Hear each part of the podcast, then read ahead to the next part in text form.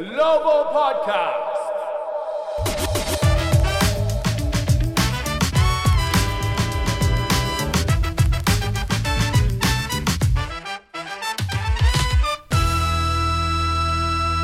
Hello and welcome to the Wizards Global Podcast. 皆さん、こんにちは。ザック・イクマです。昨日アトランタで連戦を終えたウィザーズなんですがトレイ・ヤング選手ジョン・コリンズ選手厄介でしたよねホークス強いですよねウィザーズはビール選手不在で2試合とも勝ちきれずプレイントーナメントの枠を確保できませんでした。そして先ほどカンファレンス11位のシカゴブルズがラプターズ戦で勝ったのでウィザーズのプレイン進出へのマジックは依然1となっています。この試合スターター出場だったラプターズの渡辺裕太選手が第2クォーターに右足を痛めたみたいなんですけど大事に至らないといいんですけどね。さて、えー、今回のゲストには先ほど今日の試合が行われる前に話を伺いました、えー、もし先月出演していただいた宮地陽子さんがスポーツジャーナリズムのニコラ・ヨキッチだったとしたらそんな例えを前したんですけど、えー、今回のゲストはおそらくバスケ解説のステフ・カリーです。いい例えだと思いますよ。自分で言っちゃってますけど、えー、きっと本人に気に入ってもらえると思います。はいでは早速バスケ解説のステフ・カリーこと佐々木クリスさんとズームをつなげましょう。Take a listen.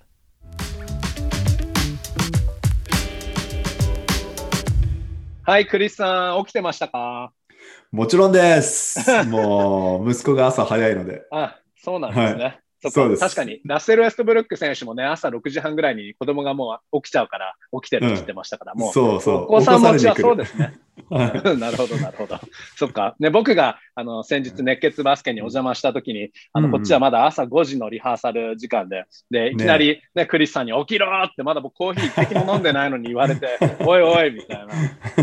いや、5時はさすがにきついよね。5時はね、確かに5時はきつい。まあ、8時、あの、ですけど、日本時間ね、あの、朝早くありがとうございます。えっと、で、イントロで実は僕、あの、クリスさんのことをバスケ解説のステフ・カリーと呼んでたんですけど、うん、それで正しいと思いますか？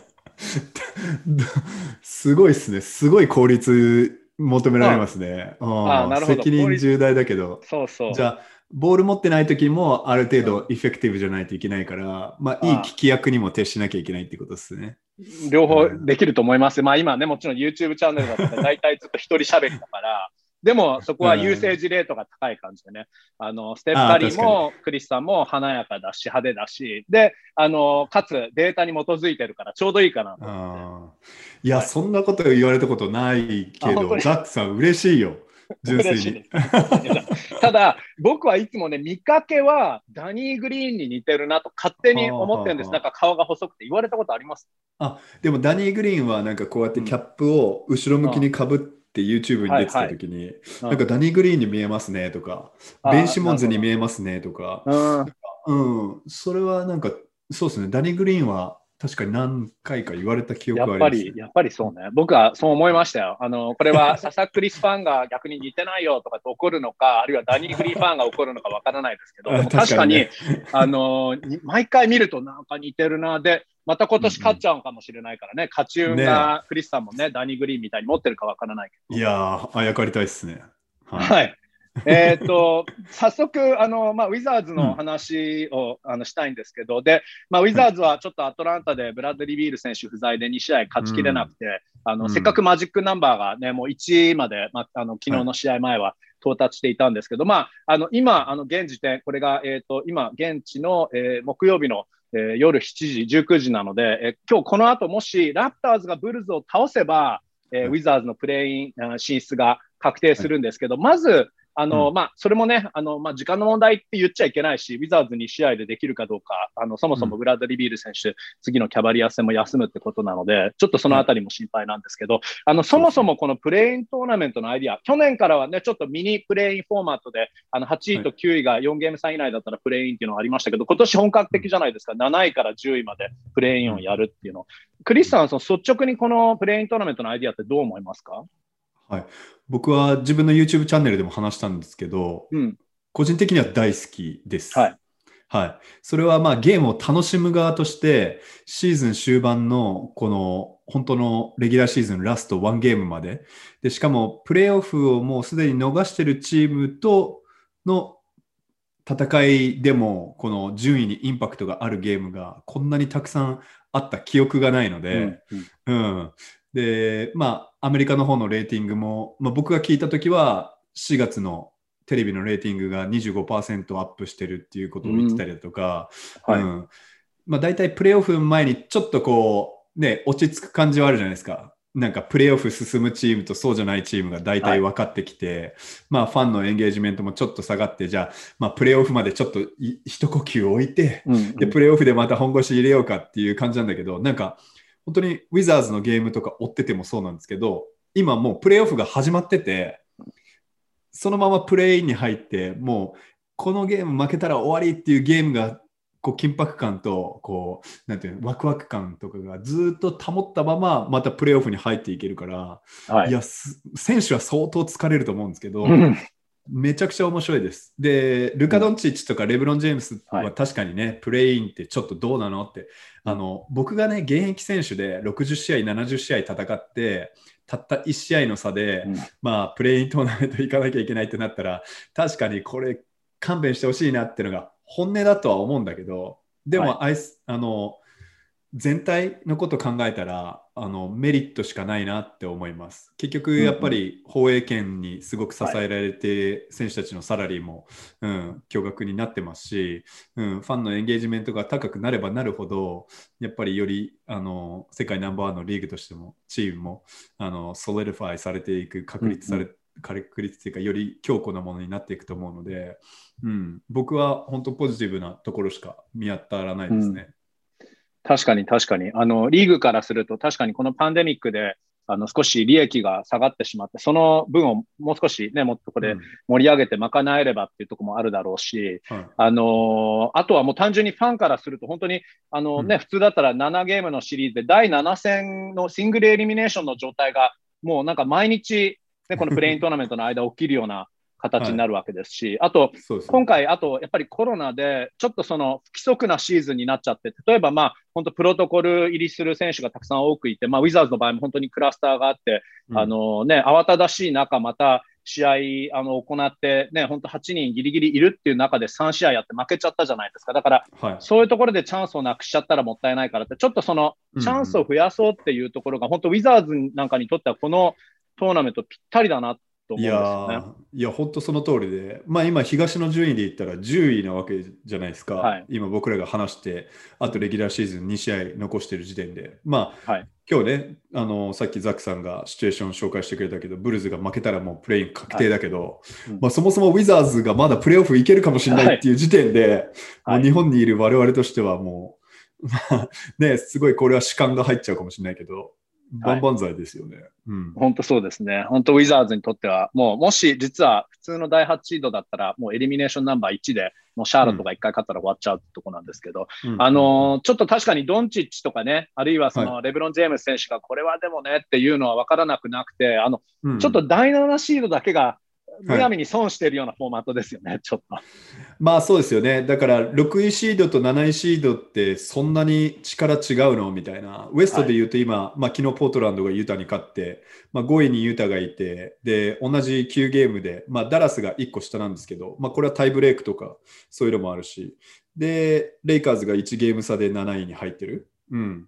まあこのね、あのあんまりプレインで言われないことですけど、まあ、例えば7位シード、8位シードだったらね、あのなんていうの1試合でも勝てば、はい、もう7位シードが確立されるけど、例えば7位、8位でまず負けて、で下から上がってくるチームに勝ったとしても、2試合戦ってからプレーオフ入らなきゃいけないから、その疲労感とかもあるし、はい、うん、うん、プレーオフに対してこう、ね、引きずっていくというか、まあ、うん全部がマイナスではないとは思うんだけど、そういうのも鑑みると、やっぱりたった1ゲームの差でこんなに違うのかよっていうのはあると思いますね。うん、確かに。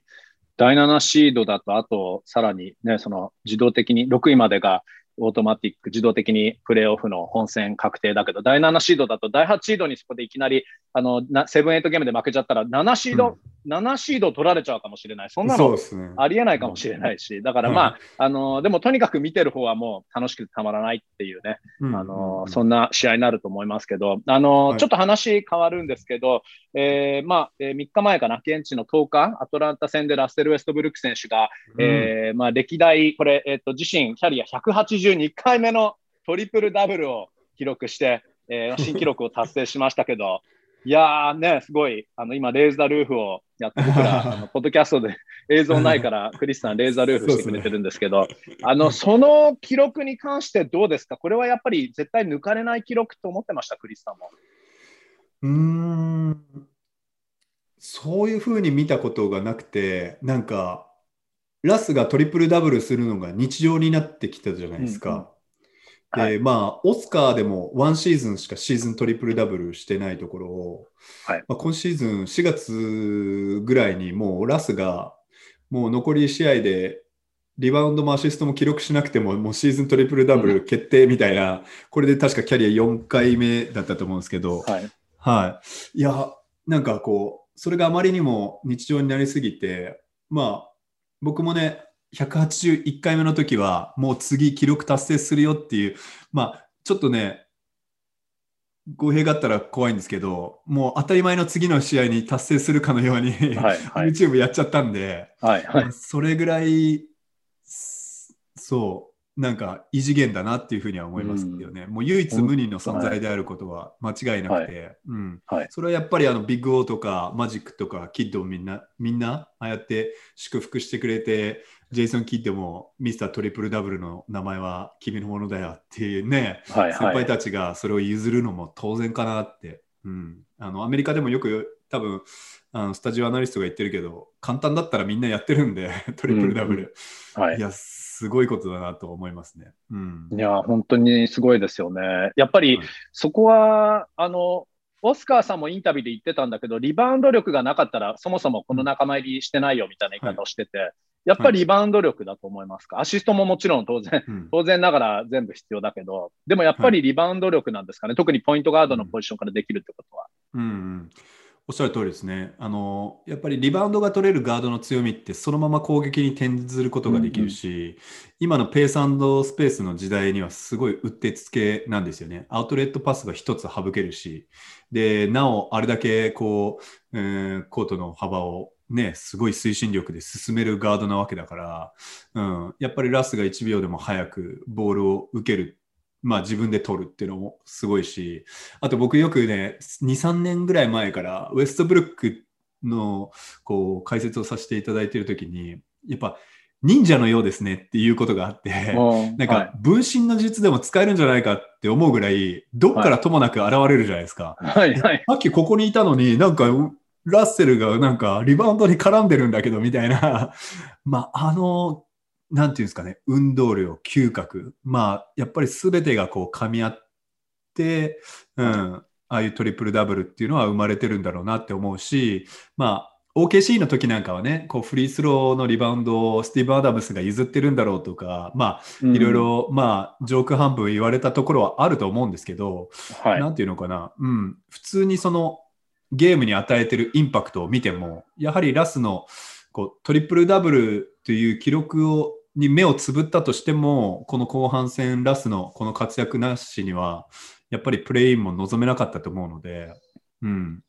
もう一個ね、あの今日準備したスタッツがあって、はい、トリプルダブル、ね、みんなたくさん聞いてるのであれだと思うんですけど、僕がアナリストとして見てるデータにこうポテンシャルアシストっていうのがあって、うんうんうん。はい。うん、まあ、アシストリーダーでもありますけども、ラスはこのポテンシャルアシスト、まあ、つまり、えー、ラスがパスをして、その後味方がシュートを打った、えー、回数なんですね。えー、まあ、入ればアシストが全部ついてるんだけど、まあ、当然こう、チームメイトのシュート力にも左右されちゃうんだけど、まあ、でもそれぐらいシュート機会をどのぐらいチームのために作ってるかっていう指標で、まあ、21.7回、これリーグでナンバーワン。で、20回を超える選手は1人なんですよ。はい。はい。ポイントガードとかポジションとか関係なしに、今シーズンはラッセル1人だけ。はい、はい、で僕はよくこうウィザーズとかラッセルのチームのオフェンスを、まあ、ラッセルがシステムそのものっていうふうに表現するんですけど、それがまあここにも現れて、プレーメイキングの大きさが現れてるなって思っていて、あの過去5シーズン遡っても、これもラッセル4回やってるんですよ、20回以上。はい。うん。はははで、他にこれを過去5シーズンでやってるのは、16、17シーズンに MVP を争ったジェームズ・ハーデンだけなんですね。はい、はい。うん、他の選手が1回でも、1回しか過去5年でも超えられてないような、まあもちろん、あのトリプルダブルの記録って言ったら、もうね、50年ぶりとか60年ぶりに更新みたいな話なので、あの単純に比較はできないかもしれないんですけども、あのまあ、改めてラスのプレーメーカーとしての大きさっていうのも、ここに現れてるなって思いますね。うん、なるほど。確かに、トリプルダブルってどうしてもその3つのスタッツを組み合わせちゃうから、だから、あの、もう一個のやつとか、どうしてもそこなんかたまたまその試合はアシストに集中しちゃったりとか、リバウンドに集中しちゃったりするとか、うん、それを一人で毎試合やってるから、すごいし、うんはい、だけど確かにそのアシストのことなんかは、あの、ウィザーズなんか今年スリーポイントの成功率があまり良くないので、もうちょっと決められてたりしたら、アシストは当然もっと多いわけですし、うん、あの、まあ、それ聞くとやっぱりいかに、ね、そのファストブレイクでのトランジションでのラスの速さってもうなんかそれを極めてるからそれで全部パッケージされて、なんかファストブレイクがもう全部トリプルダブルにつながるようになってるんだなっていうのを今聞いて思ったんですけど、あと一つ僕面白いなと思ったのが、その9年目ぐらいなのかな、確かあのラスのスタッツを眺めていると、あの1試合平均のリバウンド数、シーズンの平均、あの1試合平均が8リバウンドぐらいだったのは11ぐらいに上がるんですよ、9年目から。で、それも本人に聞いたんだけど、なんか教えてくれないんですよね。I just go and get it って取り行くだけだよみたいな言い方して、い。や、ただそれは僕の方が必死だからみたいなことを言うんだけど、おっしゃっていたその忍者のようなっていう、あれはやっぱり角度を分かってるからなんですか、フィルムスタディをやってるから、どこにボールが飛んでいくからとか分かってるのか、両方なのか、生まれつきのものもあるだろうし、何なんですかね、はい、あそこまで本当磁石のようにボールが彼の方に必ず行くっていうのは。うん、確かにね。うん。まあもちろんね、あの、幸運の女神が微笑んでくれる人っていうのはいると思うんだけど、うんはい、でもそれもやっぱり積み重ねだと思うんですよね。そこまでこう Have you paid your dues っていうか、うん、あの、はい、日本語でなんていうのかな、まあ、まあコツコツとやっぱり見えないところで何かをしっかり積み上げているのか否か。で、はい、あのやっぱ運が向いてくれる向いてくれないってチャンピオンシップゲームとかもそうですけど、うんうん。はい、その50-50のボールがどちらに転ぶかって正直なこと言うと誰もわからない、うん、だけどなぜかそれがラスの手にいっちゃうとか、うん、まあ、なぜかティミー・ダンカンがそれを飲み込んじゃうとか、はい、まあそういう選手ってやっぱいると思うんですけど、それはあの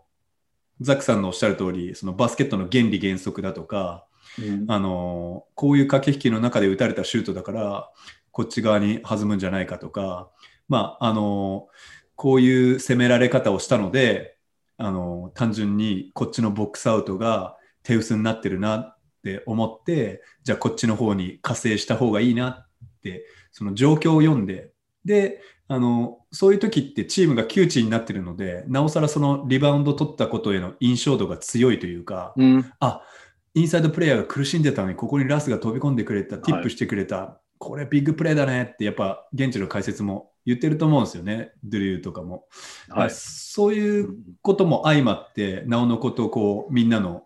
印象に強く残ってると思うんですけどでも基本的なことはさっき言ったみたいにあのやっぱり IQ が高いんだとは思います。うん、でもそれを可能にさせる運動能力とかスタミナが、はいはい、まあ僕がいくらこうね見て分かっても 絶対できないことなんで、はい、うん。いやもうとにかく本当にハーフコートになった時でもなんか指示を出しながらあの、うん、ディフェンス3だよ、ディフェンシブ3セカンドだよみたいな、もうなんか 相手の反則とかもそう同時に見抜いてるし、あの、どれくらいマルチタスクしてあのプレーしてるのかと思っちゃいますけど、まあ、あの、うん、ウェストブルック選手のあの最近の好調、絶好調があるから、はいウィザーズがチームとして巻き返すことができてると思うんですけど、うん、あの、はい、前回クリスさん、あの、お招きして話をした時って、ちょうどあのクラスターで、はい、まあ、チームのね、そのアクティビティが中断する前で、ちょうどあの時って3勝8敗だったと思うんですよ。で、借金が5で、で、うん、今チーム借金6なので、ちょうどあれ以来、まあ、ほぼ5割のバスケをやってきて、で、はい、特にあのここ21試合は15勝6敗と、まあ、チームは絶好調ですけど、巻き返しの理由、それが、うん、まあ、オフェンスもディフェンスもレーティング両方とも良くなってますけど、むしろ、やっぱりディフェンスの向上のところが一番大きいと思うんですけど、一番巻き返しの大きい理由、いくつか理由があったとしたら、どういうことが大きいと思いますか？そうですね。まあ、僕は今シーズン、ウィザーズを追ってて、あのスコット・ブルックスヘッドコーチのコメントで一番ハッとさせられたのが、はい、みんながウェストブルック選手とプレーすることに慣れてきた、はい、彼のインテンシティに慣れてきたっていうことを言ってて、まあ、これに尽きるなって思ってます、うん、正直言うと、はい、うん、やっぱりラストプレーする、まあ、あれだこれだけ説明しているぐらいのプレーメーカーなのでで常に全力を求められるし、彼のスピードについていくだけでも、すごい大変な時ってあると思うんですよね。だそのインテンシティにマッチできるようになってきたのが一番かなっていうふうには思いますね。で、はい、ラッセルの、あの、得点効率とか、あとは、まあ、クラッチタイムのパフォーマンスもそうだし、うん、そうですね。まあ、例えば八村選手の後半戦、まあ、3月にね、キャリアベストとも言えるような10ゲームスパンみたいなのをあの経験したと思うんですけど、うんはい、やはりこう、ウエストブルックのこう取ってドンっていうこう走り出し、まあ、いつもあのザックさんも多分分かってると思うけど僕はバスケの1歩目2歩目の大切さっていうのを言ってて、うん、で八村選手の1歩目2歩目のこう駆け出しの速さも明らかにこう後半戦速くなってるんですよね。うん、ウエストブルックとプレーするっていうことがどういうことなのかっていうのをすごい分かってきてたりだとか、あとは、まあ、ガフォード選手の加入ですかね。個人的にはもっと使ってほしいっていうか、昨日のアトランタ戦なんかも、なんで4クォーターガフォードじゃないんだろうっていうのは、まあ、ごめんなさい、正直、あの、思ったところだったりして、うん、あの、ディフェンスの向上、確かにその3センターラインナップ、まあ、今の NBA で3センターってすごい珍しくて、はい。まあ、個人的には、八村選手が、例えば同じ2年目で言うと、PJ ワシントン選手が、シャーロット・ホーネッツでは、もうスモールラインナップでフルタイムのセンターになってるじゃないですか。はい、何度かシーズンを通じて、あの、まあ、センター起用っていうのもあったけど、まあ、総じてみれば本当に数パーセントだと思うんですよね。そのセンターで出てるプレータイムっていうのは。だ本来ならば、こう、スモールラインナップの相手だとか、えー、に対しては、八村選手がセンターで、だヘッドコーチも期待して1番から5番守れるっていう、はいはいはい。まあ、それ、多分、葉っぱかけてる部分も半分だと思うんですよね。うんうん、はい。はい。ルイ頼むよっていう、うん、こういうふうになってくれよっていう半分だと思うんですけど、うん、うん。まあ、あの、個人的には、必ずしも3センターが、あの、うまくいってるというよりは、まあ、ロビン・ロペスも、僕が印象で持ってたディフェンシブなパフォーマンスよりもオフェンスの貢献度の方が今シーズンセカンドユニットですごい高くなってるし、なんかそういう意味ですごい驚いてはいるんですけど、うん、はい、あの、そうですね、答えが長くなっちゃったけど、キャプテンい。やいやはい、僕はね、はい、あの、ラッセルのパフォーマンスと、もうビールが、なんていうんですかね、こう、5割のラインを作ってたので、そこに対して、はい、あの、ラッセルが本調子になってきたことで、こう5割以上のパフォーマンスが出せるようなチームになってきたこと。で、それに、まあ、こうするかのように、まあ、ベルタンスもね、途中から調子良くなってきたし、八村選手、ガフォード、まあ、そういった選手たちが、まあ、レンもそうですけど、5分間で7点とか、ミニスパートを作れるようになってきたのが、すごい大きくて、うん、そうですね。あの、これもちょっと準備したんですけど、はい、えー、ポストオールスター、オールスター以降の、うん、えー、ゲームですね。はい、36試合ほどチームでは戦ってるんですけど、僕が今一番注目したのは、アーリーオフェンスの時の確率。えっと、ショットクロックが24秒から18秒の間、まあ、速攻かアーリーオフェンスかっていうところで、シーズンずっと通じてあのワシントンっていうのは、ここでシュートを打ってる頻度が、まあ、大体20%ぐらいあるんですよ。はい、頻度はあんまり変わってない。だけど、オールスター以降は、例えば22秒から18秒の間のショットの成功率が55.8%なんですね。うん、はい、はい。はい。で、これが例えばオールスターの前の34試合に見てみると、ここが49.1%なんですよ。うん、はい。アーリーオフェンスって相手のディフェンスもセットされてないですし、実は今の NBA ではどんな複雑なセットをやるよりも一番チャンス。しかもウエストブルックがいて、ビールがいて、ベルタンスがいて、うん、あので、八村選手がいて、こんだけトランジションに長けたチームというか、まあ、あの一番 NBA でペースが速いチームですけど、それがまあこう水に合うチームってなかなかない中で、その確率もそこに合わさってきた。多分これはラスのパフォーマンスが上がってきただけじゃなくて、八村選手もアーリーオフェンスの中での駆け上がりとか、えー、リムランしてからのディープシールとか、よりこうね、あのプレーがシンプルファイされてきた。はいはい。うん、それであの役割も明確化されて、チームとしていい相乗効果を作ってるのかなで確かにディフェンスレーティングで見ると順位は27位から11位まで上がってるんですけど、はい、あの100回の攻撃権換算でいうポイントは2点しか下がってないですよ。うん、で、オフェンスも2点上がってるんですよ。はい、だから、まあ、どっちがうまくいってるって言ったら、どっちもうまくなったんですよ。うん、でも、同じ等しく2点ぐらいな時に、まあ、どっちの方がいいですかって僕の見解を聞かれると、いや、オフェンスが良くなった。で、シュートを入れられると、相手が速攻を出すチャンスっていうのも減るので、はいはいまあ、ウィザーズシーズン序盤の、まあ、ちょっと懸念だったトランジションディフェンスっていうのも、まあ、トランジションを受ける頻度が下がってくれたのかな、はい、みたいなところはあります。でもね、やっぱゲーム見てると、うん、どっちかって言ったらやっぱり打ち合いを制していくっていう感じですかね。うん、うん、はい、確かにハイスコアゲーム多いですからね。でも、やっぱりじゃあそういうと、本当にお互いディフェンスがオフェンスに対しての相乗効果あるし、オフェンスが決めきればトランジションで、ファーストブレイクにならないから、そのストレスも減ると。だけど、相手をディフェンスではストップしてるから、トランジションに入って、で、そのアーリーオフェンスのあの率も良くなると。あるいは、まあ、もしかして、ラスの乱暴なあのプルアップミッドレンジがもっと入ってるのかもしれない。それは勝手なイメージで確かに入ってます。乱暴って言ったら失礼ですけど、あのまあ、でもね、彼のいつものあのがむしゃらのスタイルでですけど、あの、ね、確かにそのスリーセンターの部分で、あのまあ、昨日、え実はえー、試合後、結構スコット・ブルックセッドコーチは地元のメディアにもかなりその部分聞かれていて、うん、えー、なんでギャフォードもっと使わないのかっていう話はよく上がって、はい、まあ、それをギャフォードをどれくらい使うかっていうことはいろいろもしかして内部で、ね、言えないこともあるかもしれないんですけど、うん、単純にでもやっぱりあのスリーセンター、ガードに関してもそうですけど、あのそうやってスリーガードラインナップ使ったりとか、スリーセンター、うんローテーション使ってると、いつ誰をどのタイミングで使ったらいいかと、今日はこの人調子いいから使おうとか、ちょっとその決断が難しくなりますよね、やっぱり。うん、そうですね。うん決断が必要になるじゃないですか、そもそも。あの、初めはこの人と、はい、はい、じゃあこの後この人じゃなくて、今日はじゃあその、このパーツはまだ誰を使うかわからないけど、調子いい人を使うとか、うん、そういう、それで、昨日はまさにギャフォードを使わなくて、ファンがおいおいどうなったのっていう感じになってたんですけど。うん、うん、確かに確かに。そうですね。まあもちろんね、コマが多いに越したことはないんですけど、うん、うん、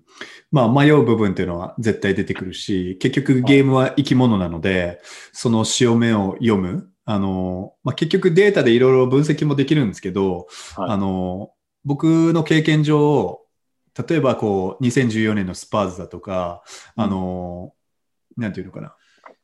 うん。バスケットに愛されてるコーチとか、バスケットに愛されてる、うん、チームっていうのは、究極、はい、なんていうのかな、あの、データを重視してなくても、データにも愛されてるんですよ、うん、結果。はい、はい、なので、まあ、そこはねあの、いろいろディベートの余地はあるのかなって思ったりはしますね。うん、で、まあ、確かに3人センターを使いたいと思わせるだけのセンターがいた場合、ヘッドコーチも悩ましいっていうのはあると思うんですけども、まあ、あとはそのゴール設定の部分ですよね。うんうん。そこがすごく大きいのかなって。うんうん、ちょっとセンターに関しては回答がないんだけど、まあ、もう少しそのガフォードの起用のタイミングとか、うん、まあ、4クォーター、えー、こう早めに下げちゃうとか、そうするとまあ2分3分どかって、まあえー、休んだ上で最後の5分に投入とかはできると思うんで、まあ、それが全部疲労の問題かどうかっていうのもここじゃ分かんないこともあるのであれですし、はいはい、まあ、レンの方が調子良かったと言われれば、うん、まあそれはそれまでだし、はい、うん、っていうのはあります。確かに。でも僕、まあ、あの、ネトがハウルネットは大好きで、はい。ジャズにいた時から大好きで、はい、ハウルネットが先発に入っっているっていうのはすごく、うん、あの安定感にはつながっていると思っていて、うん、うん、あのこれもねラス、ビール、ネト、まあ、ビールが健康の時は、まあ、スリーガードのようなラインナップだったり、まあ、昨日の試合の最後13秒ぐらいのスローインかな、まあ、ラス、ネト、イシュ。はい、まあ、もちろん別にイシュがプレーに絡んでなかったので、うん、イシュがどうのこうの、イシュも調子良かったし、イシュも3決めるゲームもあるんですけど、でも、こういう時にはもうちょっとシューティングが必要だなとか、まあ、ギャリソン・マシューズとかワンポイントで必要だなとか思ったりはするので、まあ、重箱の隅をつつくとそういうことも出てくるんだけど、そのなんで3ガードとか2ガードのラインナップが増えてるかっていうと、とにかくこう、スコット・ブルックスさんとしては、正しい判断とかをできる選手をメインで使ってると思う、うん、そのサイズとか、はい、うんぬんじゃなくて、うん、うん、そのラストビールを中心にあのなんていうのかなそのあと一山越えなきゃいけない時にどうしてもまあ若手とかまあハッチソン選手もそうだけど、まあ、新しく入ってきた選手には少しどうしても波がある、えー、トロイ・ブラウン・ジュニアとかも本当のところで信用しきれなかったっていうのはそういうところだと思うし、うん、そそれだと、まあ、僕いつもバスケットで最強なのは2メートルのポイントガード5人をコートに置くことっていつはい、いつも言ってるんですけど、はいはい。はいまあ、ネットもねサイズの割にはって言ったら失礼なんですけど、まあ、うん、ワンワンディフェンスはすごい頑張るし、はいはい、個人的にはこの間のアトランタ戦の終盤に八村選手がコートに立てなかったっていうのはすごい悔しさを覚えたんですけど、うん、八村選手もそういうオールラウンダーであるあなオールラウンダーになり得ると思っているのでただ多分そこでまあ先輩たちに、まあ、あのプレータイム譲ちょっと理由は分かんないですけど、うん、譲ったりだとか例えば他のウイング選手だとか八村選手が3番でプレーするよりも3ガードとかが優先されるのは、結局のところこのガードのプレイヤーたちのバスケット IQ というか安定感をやっぱり求めてるんじゃないかなっては思いますね。うん、はいはい。ネト選手の本当にあのディフェンス力というか何かプレーが起きる、ギャンブルしてるようで実はしてないっていうか、うんうん、あのアウトポジションにならないじゃないですか、スティール狙ったりしても。はいはい、で6-1だからきっと185センチぐらいもきっとないと思うんですけど、ね、本当に まさに200センチの人じゃないけど、6-7とか6-5ぐらいの選手のようなフィジカルでプレーできるし、うん、あとは、うん、あのスコット・ブルックスヘッドコーチも確かにあのウェストブルック選手が大おそらくスモールフォワードぐらいのそのまあもっともっとのリバウンド力の働きですけど、うん、あの本当、3番を務められるようなフィジカルがあるから、だからあのスリーガード使えるって言ってましたけど、本当、ハウル選手のね、あの、うん、しぶといプレーというか、うん、英語で言うなんかヘディな、あの、うん、堅実かつ頭脳的なプレーっていうんですか？素晴らしいなと思いますけど、ちょっと一瞬話ずれるんですけど、あの、大西レオさんゲストの時に、あの、馬場雄大選手の話をしてて、これ僕、あのなんていうの、こういう例えを勝手にすると失礼かもしれないんだけど、もしかしてその馬場雄大選手もっと全然サイズはあるんだけど、あの、ネット選手みたいな選手を参考にしたらちょうどいいのかなって僕は勝手にあの、馬場雄大選手が NBA 選手になった時のプロトタイプとしてネット選手なのかななんて勝手に思ってるんですけど、どう思います？それ、うん。うん。うん。なるほどね。その比較は持ってなかったっすね。うん、ちょっと、それは面白いトレーニングだな。馬、場、選手が NBA 選手だったら、はい。なんか、スリーも打って、ディフェンスを必死にやって、はい、で、どんな時間帯出ても常にエネルギッシュだ。ねかな。ただ、うん、あの、オフダベンチでもなく、スタメンでもそのぐらいエネルギーが発揮できる選手かなって、両方とも、うん、あの、両選手ともそんな感じかなと思うんですけど。そうですね。おっしゃる通りですね。まあ、個人的な願望を言ってしまうと、はい、まあ、馬場選手は右利きですけど、はい、例えばシックスマンで言えば、あの、うん、ジノビリみたいなプレイヤーになってほしいし、うん、あの、はい、それこそ馬場選手の運動能力とか、あの、ボールプッシュとか、リバウンド力考えたら、はい、まあ、日本のバスケ界におけるウエストブルックは、馬場選手なんじゃないかとか思ったりするし、でも、あの、ハウル選手のそのエネルギーっていうのは、うん、やっぱりラスにも認められてると思う。だからザックさんがそういうふうに言うのも全然不思議じゃなくて、はい、やっぱりあのラスのお墨付きをもらえるか、究極のところで、もらえるかもらえないかって本当大事だと思うんですよ。うん、はい、はい、やっぱり、なんていうのかな、うん。ラスもあれだけの強大なプレーメーカーですけど、ラスがパスしてもこいつ決めてくれないんだとか思ったりとか、まあ、あのこいつローテーションでヘルプしてくれないんだって思うと、やっぱりラスがリバウンドにちょっとギャンブルに行けなくなったりとか、ラスのプレーメイクの選択肢が一つ減っちゃうから、より強引に、まあ、ちょっとプルアップで、ちょっとね、あの負けん気が勝ってしまうところがやっぱり、それあるのは事実だから、そうするとチームって空中分解しかねないところを、うん、やっぱり今のメンバーは、ヘッドコーチもそうですし、ラスのその気迫をマッチしてその信頼を勝ち得ているのかなっていうふうに思うしあともう一つそのあのハウルのディフェンスは僕も評価しててザックさんの言う通りなんだけど、まあ、そのスリーガードっていうことはあのやっぱりあのディフェンスは大事ってもちろん言わなきゃいけないし言ってくんだけどもあの勝つのに十分なディフェンスであればいいんですよね。だからどちらかというと、オフェンシブマインドっていうか、やっぱりチームの DNA は、あの詰まるとこあの、オフェンスで勝ち切っていくっていう、これ別に悪いことじゃないと思ってるし、うん、そういうことだったり、あと、ザックさんの、ごめんなさいね、あの馬場選手やネット選手の比較とかから感じてて、さっきのブルックスヘッドコーチのコメント聞くと、はい、あの順番が逆なんだけど、ウェストブルックはこうどんどんどんどんそのインサイドポジションになってったら、なんか、はい、ザイオンみたいな扱いなのかなって思ったりとか、はい、いやちょっと面白かったですね。はい、ポストアップ選手でもありますからね。そう本当になんか、あの、ラスのバーセテリティのおかげで、あの、こういういろんな起用法ができるのかなっていうことも感じますけど、うんうん、あの、時間まだもうちょっと大丈夫ですか？はい。次のお仕事があるかもしれないんですね。うん、あの、ね、ちょっと、えっ、ー、と、八村選手についてなんですけど、まあ、そのラッセル・ウェストブルック選手のずっと話をしてきましたけど、やっぱりこのラス先輩という、こういう先輩に出会えたってことが、いかにその八村選手の今年だけじゃなくて、今後のキャリアに大きいものなのかなっていうのを感じるんですけど、はい、どう思いますか、はい、いや、おっしゃる通りですね。あの今シーズン、ラッセルとプレーすることが決まって、まあ、うん、あのプラスとマイナスどちらもいろいろ想定したんですけども、はい、あの間違いなくプラスになってるな、うん、それはやはりウェストブルックという、まあ、希代のプレイヤーのそのメンタリティーを、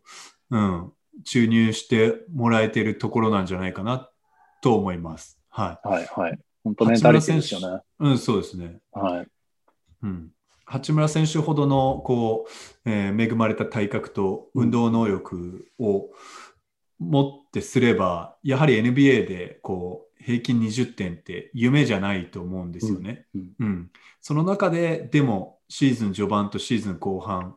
のその安定感の違いが何なのかって言ったら、やっぱりその貪欲さであったり、うん、一つのカットプレーの激しさであったり、一つのシールの激しさだったり、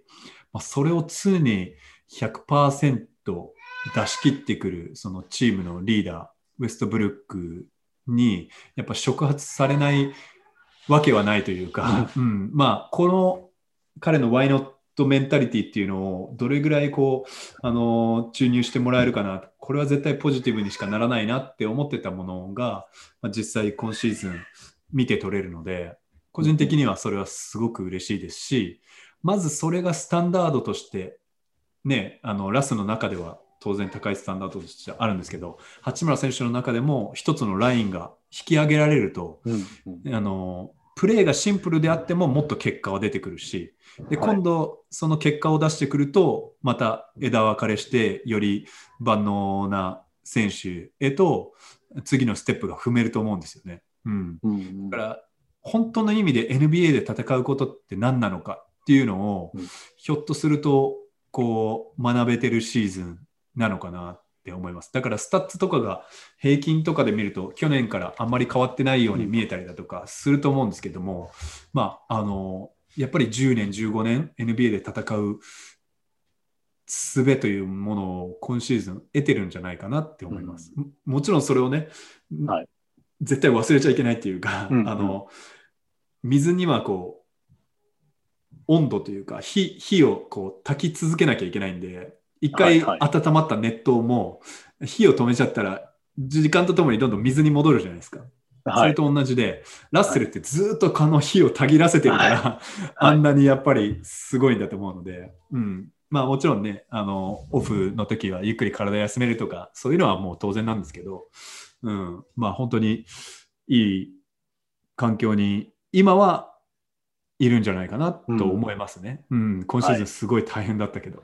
はい、大変ですよね。八村選手にとっては、まあ本当、欠場もあったりとか大変だったと思いますけど、うん、確かにでも、うん、あの、勝った後、ロッカールームでは、ラスがいつも、このルーティンになれるなよって、この、勝ったこのいい気分になれるなよ、飽きるなよって何度も言ってますからね。で、あの、実は今になっても気がついたんですけど、クリスさんが Why Not の帽子かぶってるから、あのこのメンタリティをもう、あの、クリスさん自身が注入してるんだなっていうの あの、気がついたんですけど、あと、もう単純に八村選手ってなんていうのは、ウェストブルック選手からいろんなその、えー、意識を高めることに関して教えてもらったりとか、そのオフコートの姿勢とか、準備とかそういうものも教わってると思うんですけど、そもそも八村選手が、なんていうのかな、今年になって、より彼、なんていうの、アンビデクストラスっていうんですか、右左両方使えるじゃないですか。うん、で、はい、出すの結構そのやっぱりアリウープ、パスとかにしてもそうですけど、結構なんていうのかな、縦にパスを通すし、あの、あとバーティカル、うん、あのね、八村選手の身長を生かすようなパスもいっぱい高いパスを出しますけど、あの、八村選手が右でも左でも決められるから、ラス選手からしてもすごくなんていうのかな、あの、アシストしたしやすいツールなんじゃないかな、得点ツールなんじゃないかななんて思いますけど、うん。はい、すごくなんていうの、八村選手の右左のアンビデクストラス力が今年際立ってるなと思いますよね。うん、うん、うん。うんそうですね。あの僕はそのステップワークとかも見てるんですけど、うんうん、あのレイアップを最後左手で打ってるか右手で打ってるかっていうだけじゃなくて、はい、踏み切りの足がどっちなのかとか、はい、まああのポストプレイした時のリバースターンがどちらの軸足でやってるかとか、まあ、昨シーズンからそういう傾向はすごく強くて、うん、まあ、バスケットを始めたのが遅いっていうのもあると思うんですよね。はいはい、なのでこうガチガチの右利きのプレイヤーを、うん、プレイヤーとしてなんかいろいろ叩き込まれたっていうよりは、まあ、彼の持ってる能力をやっぱりこれまでの指導者がこう殺さずにある程度自由度を与えて、その中で八村選手自らが回答を見出していくっていうような、まあ、これは僕の想像でしかないんですけど、はいはい、うん、そういった、まあ、スタイルでキャリアが進んできてる中で、まあえー、ゴンザガに行きそしてウィザーズに入って改めて、まあね、基礎的なプレーも含めてじゃあこれはもっとこうした方がいいよねこうした方がいいよねって、まあ、もう top of the top なのでまあ、わずかな差で全然結果が変わってくる、そそこでまた新たにこう得てる技術っていうのもあると思うんですよね。なので、ザックさんの着眼点は間違いなくて、やっぱりこう、例えば日本で富樫選手と話しても、その八村選手が日本代表に加わったことで何が違いますかって聞いたら、うん、まあ、今と同じこと言ってるんですよね。やっぱ出せるパスが違う。うんうんうんうん、やはりあの、なんて言いますかね。うん。まあ、アリウープパスにしろその、はい、パスを出す側のイマジネーションも駆り立ててくれるプレイヤー、うんうん、これほどやっぱりプレーしててワクワクポイントガードとだったらねプレーしててワクワクすることってないので、はい、そういう八村選手の、うん。まあ、ザックさんがおっしゃったどちらの手でもしっかりキャッチができてキャッチ力って実は結構過小評価されてるんですけど、うん、うん、キャッチができてそのショットを決められるっていうのは、はい、うん、素晴らしい才能だと思いますね。なるほど。手がでかいですからね。でも本当に確かにあの 簡単なもうダンクとかブレーカーウェイダンクだったら得点する方は実は簡単で、まあそれは八村選手それ言っちゃ失礼だけど、まあ恵まれてるから。でも、あのやっぱり出すパスはすごくレベルの高いラスの、ね、パスだったりしますからね。うん、そうですね。ヌルキッチだったかな、うん、先日、昨日だったかな。あのすごいなんかタッチダウンパス投げてましたけど、だけど、うん、あの確かにそのキャッチ力もそうだし、あとは結構パス力もあのバスケットボール選手って過小評価されてんじゃないかななんて結構思ったりしますけど、えっ、ー、と、最後に、えー、っと、はい、今日の、まあ、この後始まる、ね、そのブルース戦によって、まあ、今夜、ウィザーズがプレイントーナメント進出できるかできないかっていうのも決まりますし、なかったとしたら、はい、まあ、明日キャブスに勝てば、プレイントーナメント進出ですけど、まあ、第10シードに行けると考えてですけど、もし第9シードがペーサーズだとしたら、まだホーネッツの可能性もありますけど、どうですか、そのウィザーズ、まあ、あのそれがプレイントーナメント第1戦、9点ゲーム、ペーサーズ、もしくはホーネッツかもしれないけど、で、それを勝ったとして、その次、えまあ、そうなそうなった時にホーネッツになるか、もしかしてセルティックスになるかもしれないですけど、どうですか、その play-in トーナメントを突破して、本戦いけると思いますか、うん、あ可能性はもう十分あると思いますね。うん、今、ウィザーズと当たりたいチームってそんなないと思います。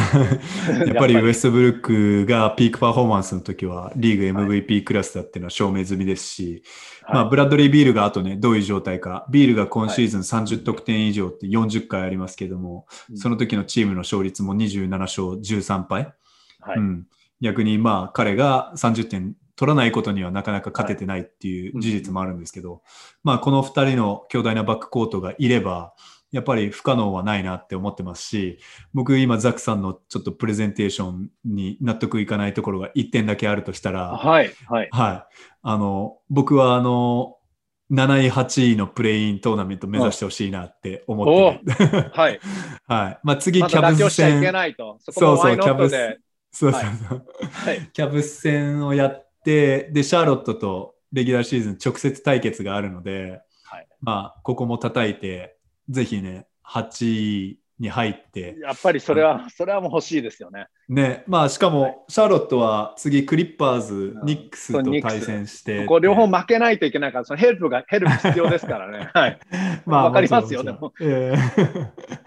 はい。まあ、ちょっと、参考までに言っときたかっただけです。わかりました。ありがとうございます。それは確かになんか心強いというか勇気づけられるというか、ただ、やっぱりそこはブラッドリー・ビール選手ね、明日のキャバリア戦も休むので、あの、うん、もう当然、なんか今順位のやりくりとかじゃなくて、まあプレイントーナメント行けなきゃ始まらない話ですけど、やっぱりビール選手の健康を優先しなきゃいけないのかなっていうのは感じますけど、うん、まあ、あの、とにかくスコアボードウォッチング、もう今からえー、もうね、ずっとですよね、きっとね。本戦まであの、プレイントーナメント含むこの1週間がすごく楽しみですけど、えー、っと。プレインやってよかったよ。はい、いや、よかったですよ。こんなにアプリとかチェックする頻度高くないもんね。確かに。本当だったら、あの、もっと欲を言うと、えー、まあ、9位、10位、その順位はどこかわからないけど、本当はラプターズが入っていれば、うん、そしたらちょっと日本人対決、プレイントーナメント版の日本人対決見たかったですね。見たかったですね。おっしゃる通り。はい、うん。はい。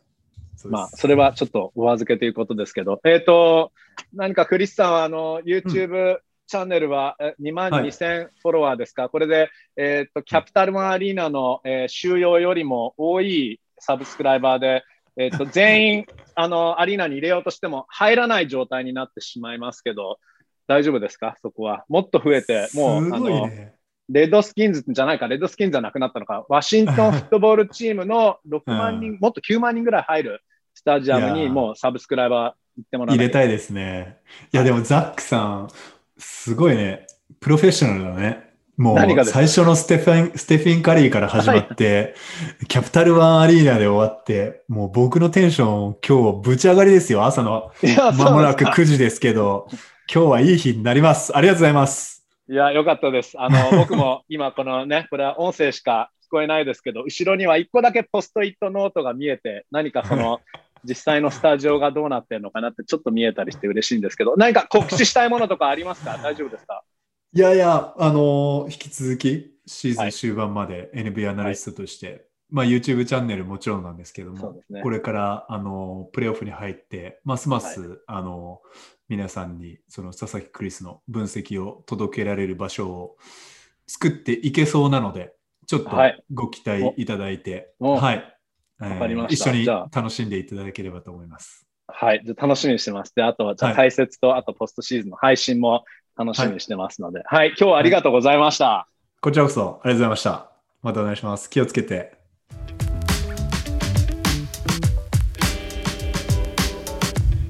はい、えー、というバスケ解説のステフィン・カリー、佐々木クリさんでした。えー、このニックネーム気に入ってくれてましたね、えー、何かポストシーズンに向けて big announcement があるみたいです。皆さん楽しみにしましょう、えー、今日はわざわざ special stats まで用意していただいたんですけど、えウィザーズの early clock shooting の、え field goal percentage が post All-Star 上がっているということは、えペースがリーグトップのウィザーズにとっては非常に大きなことですよね、えいいスタッツありがとうございました。